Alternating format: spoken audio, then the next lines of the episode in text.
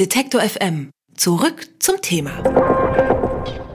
Extinction Rebellion, also Rebellion gegen das Aussterben, so heißt die Bewegung, die diese Woche weltweit Protestaktionen durchführt.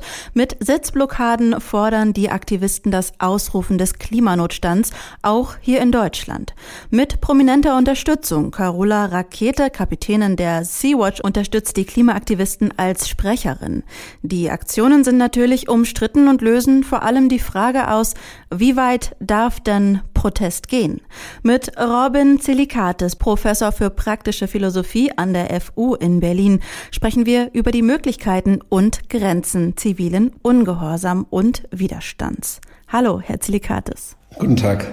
Was bedeutet ziviler Ungehorsam, dieses Wort? Also speziell vielleicht auch hier jetzt im Fall der aktuellen Protestaktion. Also der zivile Ungehorsam ist natürlich eine lang zurückreichende äh, Protestform, die mit Namen wie Gandhi, Martin Luther King, Henry David Thoreau verbunden ist mit der Bürgerrechtsbewegung, mit der Umweltbewegung auch aus den 80er Jahren. Wichtig ist, glaube ich, für das Verständnis des Begriffs des Ungehorsams oder des zivilen Ungehorsams, dass er einen Rechtsbruch tatsächlich beinhaltet, also zum Beispiel Sitzblockaden, die eine Form der Verletzung der Straßenverkehrsordnung darstellen oder andere Formen des absichtlich äh, rechtswidrigen Verhaltens, weil man es ja unterscheiden möchte von legalen Formen des Protests, also einer legalen Demonstration oder dem Verfassen öffentlicher Briefe.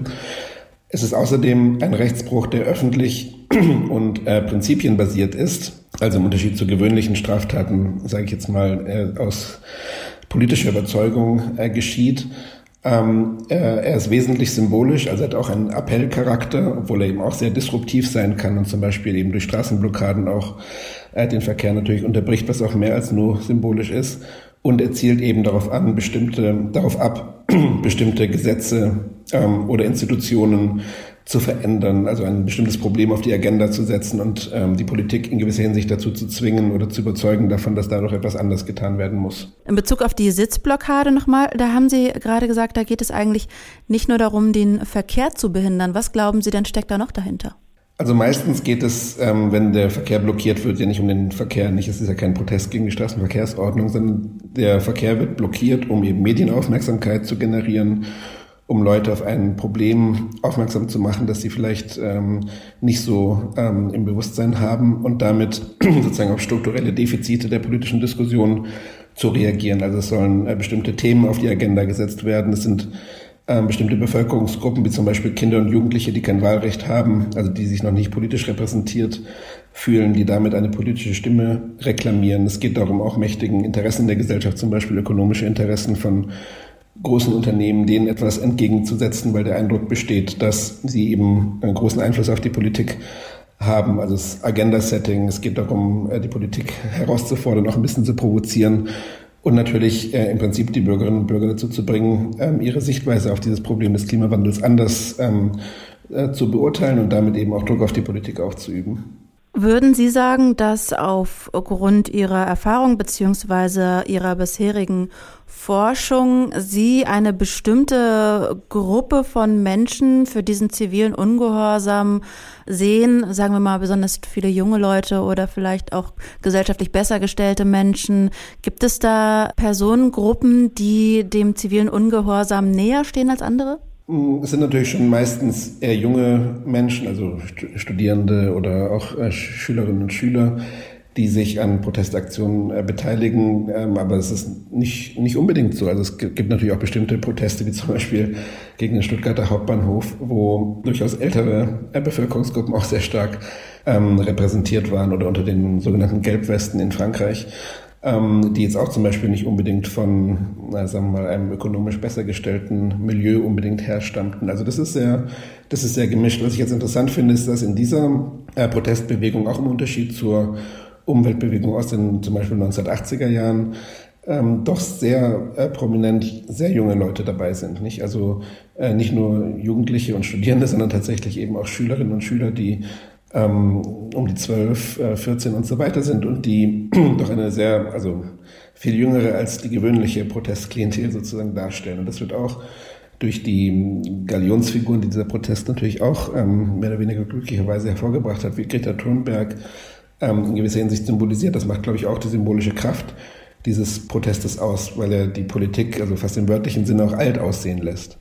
Da gibt's ja aus bestimmten politischen Richtungen aber auch immer wieder den Vorwurf, dass die in erster Linie nicht zur Schule gehen wollen.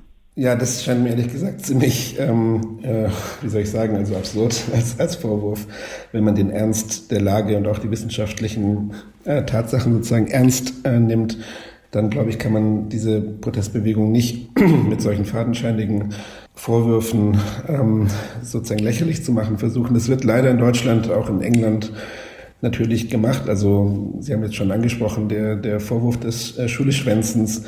Ähm, ironischerweise wird den jungen Leuten ja auch Realitätssinn abgesprochen. Das finde ich schon ziemlich äh, beachtlich angesichts der eben wissenschaftlichen Tatsachen, die ja hundertprozentig ähm, belegen, dass der Problemdruck, auf den die jungen Menschen hinweisen, in den nächsten Jahren noch deutlich zunehmen wird. Nicht? Also mit extremen Wetterveränderungen, Umweltkatastrophen, massiven Flucht- und Migrationsbewegungen. Also ich glaube, wenn jemand Realitätssinn hat in dieser Situation, dann sind es genau diejenigen jungen Leute, die auf der Straße sind und nicht die Politiker, die sie ähm, zu denunzieren versuchen mit ähm, solchen ähm, Aktionen. Also auch Gordon, ne, nicht Gordon, sondern auch Boris Johnson, der gefährliche äh, Politclown aus London, hat äh, den Fridays äh, for Future und Extinction Rebellion Aktivisten ja heute wieder vorgeworfen, dass sie eigentlich nur ähm, Marihuana rauchende, äh, eben unzufriedene Leute seien auf den Straßen von Londons. Aber das scheint mir alles nicht besonders äh, äh, produktiv als Reaktion darauf. Hm. Ganz wichtig hier im Fall von Extinction Rebellion ist ja eben die Definition, dass es eine gewaltfreie Demonstration mhm. ist. Ähm, jetzt sind ja die Grenzen von Gewalt, könnte man ja auch sagen, fast schon relativ. Wie weit darf denn da der Protest gehen oder wo sind denn die Grenzen? Also es ist sicherlich richtig, dass der Gewaltbegriff selbst extrem umstritten ist. Nicht? Und es ist auch klar, dass viele Protestbewegungen sich selbst als gewaltfrei verstehen, dann aber zum Beispiel von den Medien, aber auch von Politikerinnen und Politikern als gewaltsam beschrieben werden. Das ging schon der US-amerikanischen Bürgerrechtsbewegung so, die heute natürlich in der Erinnerung mit Martin Luther King und so weiter als Paradebeispiel für eine gewaltfreie Bewegung angesehen wird. In der damaligen Zeit wurden die aber als Terroristen und ähm, für Gewaltexzesse verantwortlich äh, gebrandmarkt. Also das muss man sich immer auch wieder bewusst vor Augen führen, glaube ich, wenn man ähm, über den Gewaltbegriff auch heute redet. Ähm, Straßenblockaden und das Besprühen von Gebäuden mit äh, natürlich umweltverträglicher Kunstfarbe oder das Färben zum Beispiel der Limmat in Zürich äh, mit Kunstfarbe, das sind alles zunächst mal symbolische Aktionen, die kein großes Gewaltpotenzial mit sich bringen. Nun ist aber der Begriff tatsächlich flexibel und zum Beispiel hat die deutsche Rechtsprechung, also auch das Bundesverfassungsgericht, ähm, Sitzblockaden durchaus als Form der Gewalt, nämlich der gewaltsamen Nötigung äh, nach dem relevanten Paragraphen des Strafgesetzbuches ähm, äh, auch schon klassifiziert. Was erstmal natürlich sehr kontraintuitiv ist, nicht? Weil wo soll die Gewalt sein, wenn sich jemand auf die Straße setzt und eigentlich weiter erstmal nichts tut? Aber aus der Perspektive des Staates und des Rechts ist es eben unter Umständen eine Form der Gewaltausübung. Ähm, das scheint mir eine sehr problematische Perspektive zu sein, weil damit im Prinzip fast alle Formen des etwas stärker disruptiven Protests sofort kriminalisiert werden. Und ich finde es schon sehr offensichtlich, dass diese Formen des Protests, die bisher jedenfalls gewählt worden sind von Extinction Rebellion, tatsächlich eher gewaltfrei und äh, symbolisch sind. Hm. Sie denken im Grunde ja ähm, wissenschaftlich oder forschend äh, nach über den zivilen Ungehorsam beobachten den im Grunde weltweit, kann man sagen. Mhm. Welche Gemeinsamkeiten oder ähm, Unterschiede haben Sie da festgestellt in den Vorgehensweisen, beziehungsweise können Sie jetzt sagen, ähm, die und die Aktionen, äh, für diese äh, prognostizieren Sie einen besonderen Erfolg äh, für das Anliegen, das man hat? Gibt es da Vorschläge, die Sie vielleicht der Bewegung machen wollen? Also mit äh, Vorschlägen und Erfolgsrezepten muss man, glaube ich, extrem vorsichtig sein, weil letztendlich doch immer die sehr konkreten, ähm, die sehr konkreten Faktoren vor Ort ausschlaggebend sind. Also wer macht mit, ähm, wie reagiert die Presse, wie reagiert die Polizei, wie reagieren die Politiker. Das sind alles Dinge, die man sehr schwer nur prophezeien kann oder beziehungsweise nicht prophezeien sollte.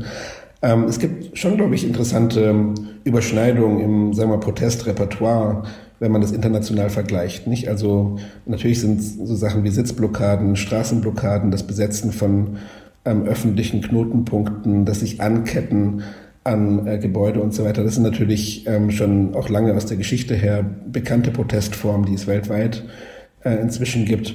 Ähm, es gibt aber auch natürlich große Unterschiede in den Protestkulturen. Also zum Beispiel ist ja bekannt, dass äh, Protest in Frankreich meistens etwas radikaler ausfällt, was man auch bei den Gelbwesten äh, Protesten beobachten konnte und entsprechend auch schneller in Gewalt äh, umschlägt. Ähm, zum Beispiel in den USA ist es auch bekannt, dass äh, Polizeigewalt, vor allem wenn es um äh, Proteste von Seiten zum Beispiel von ähm, Afroamerikanern äh, natürlich deutlich massiver ist, als es zum Teil in Deutschland ähm, der Fall ist.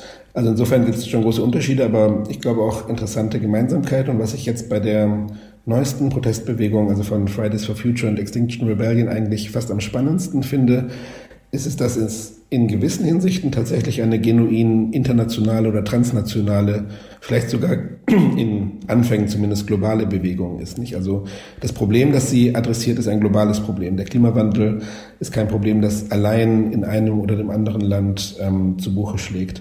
Äh, es ist auch total klar, dass dieses Problem nur global angegangen werden kann. Also selbst wenn Deutschland jetzt äh, die Regierung einen ganz tollen Klimapakt geschlossen hätte, was sie ja leider nicht getan haben, selbst dann wäre das ja nur ein Minischritt gewesen hin zu einer tatsächlichen Lösung, weil man im Prinzip ähm, auf internationaler Ebene das viel weiter vorantreiben müsste. Und deswegen gibt es jetzt eben auch eine quasi internationale Bewegung, die diesen Problemdruck sozusagen politisch ähm, nachdrücklich auf die Agenda bringen möchte. Und das ist doch auch eine neue Entwicklung, weil das war zum Beispiel auch bei der Klima, Entschuldigung, das war zum Beispiel auch bei der Umweltbewegung aus den 80er Jahren natürlich noch nicht der Fall, weil die noch sehr stark im nationalen Rahmen stattgefunden hat. Also die junge ähm, Protestgeneration, das ist das eine, was mir hier jetzt genuin neu erscheint, das tatsächlich globale Problem, auf das sie reagieren und die potenziell zumindest transnationale Formation dieser Bewegung, das scheint mir sehr interessant zu sein. Sehen Sie da ähm, Erfolgschancen für das Anliegen oder kann man das gar nicht sagen? Naja, das kann, kann man zumindest als Philosoph, glaube ich, jetzt nicht besonders gut sagen, wenn man ähm, eben nicht in die Zukunft blicken kann. Ähm, aber ich bin vorsichtig optimistisch, weil ich glaube, dass jetzt die ersten äh, Schritte dieser Bewegung schon so viel öffentliche Aufmerksamkeit generiert haben und auch äh, schon die Parameter der öffentlichen Diskussion ein Stück weit verschoben haben, eben weil sie auch ähm, sozusagen Politiker unter Druck setzen, eben mit den althergebrachten Floskeln doch irgendwie aufzuhören und die Ernsthaftigkeit des Problems tatsächlich auch anzuerkennen, äh, dass sich, obwohl die Zeit natürlich drängt, wenn man allen wissenschaftlichen Prognosen äh, glauben darf, dass ich also vorsichtig optimistisch bin, dass zumindest ähm, da die Chance einer, äh, einer adäquaten Lösung noch, noch besteht. Ich glaube natürlich auch, dass man diesen Optimismus überhaupt nicht aufgeben darf, weil was wäre daraus dann die Konsequenz nicht? Und ich glaube auch, dass wenn man in die Geschichte schaut, durchaus viele Beispiele finden kann, in denen es in fast auswegslosen Situationen dann doch noch ähm, zu einer ganz großen Überraschung und zu einer, einem Protest quasi aus dem Nichts, der kommt natürlich nie aus dem Nichts, aber doch irgendwie quasi aus dem Nichts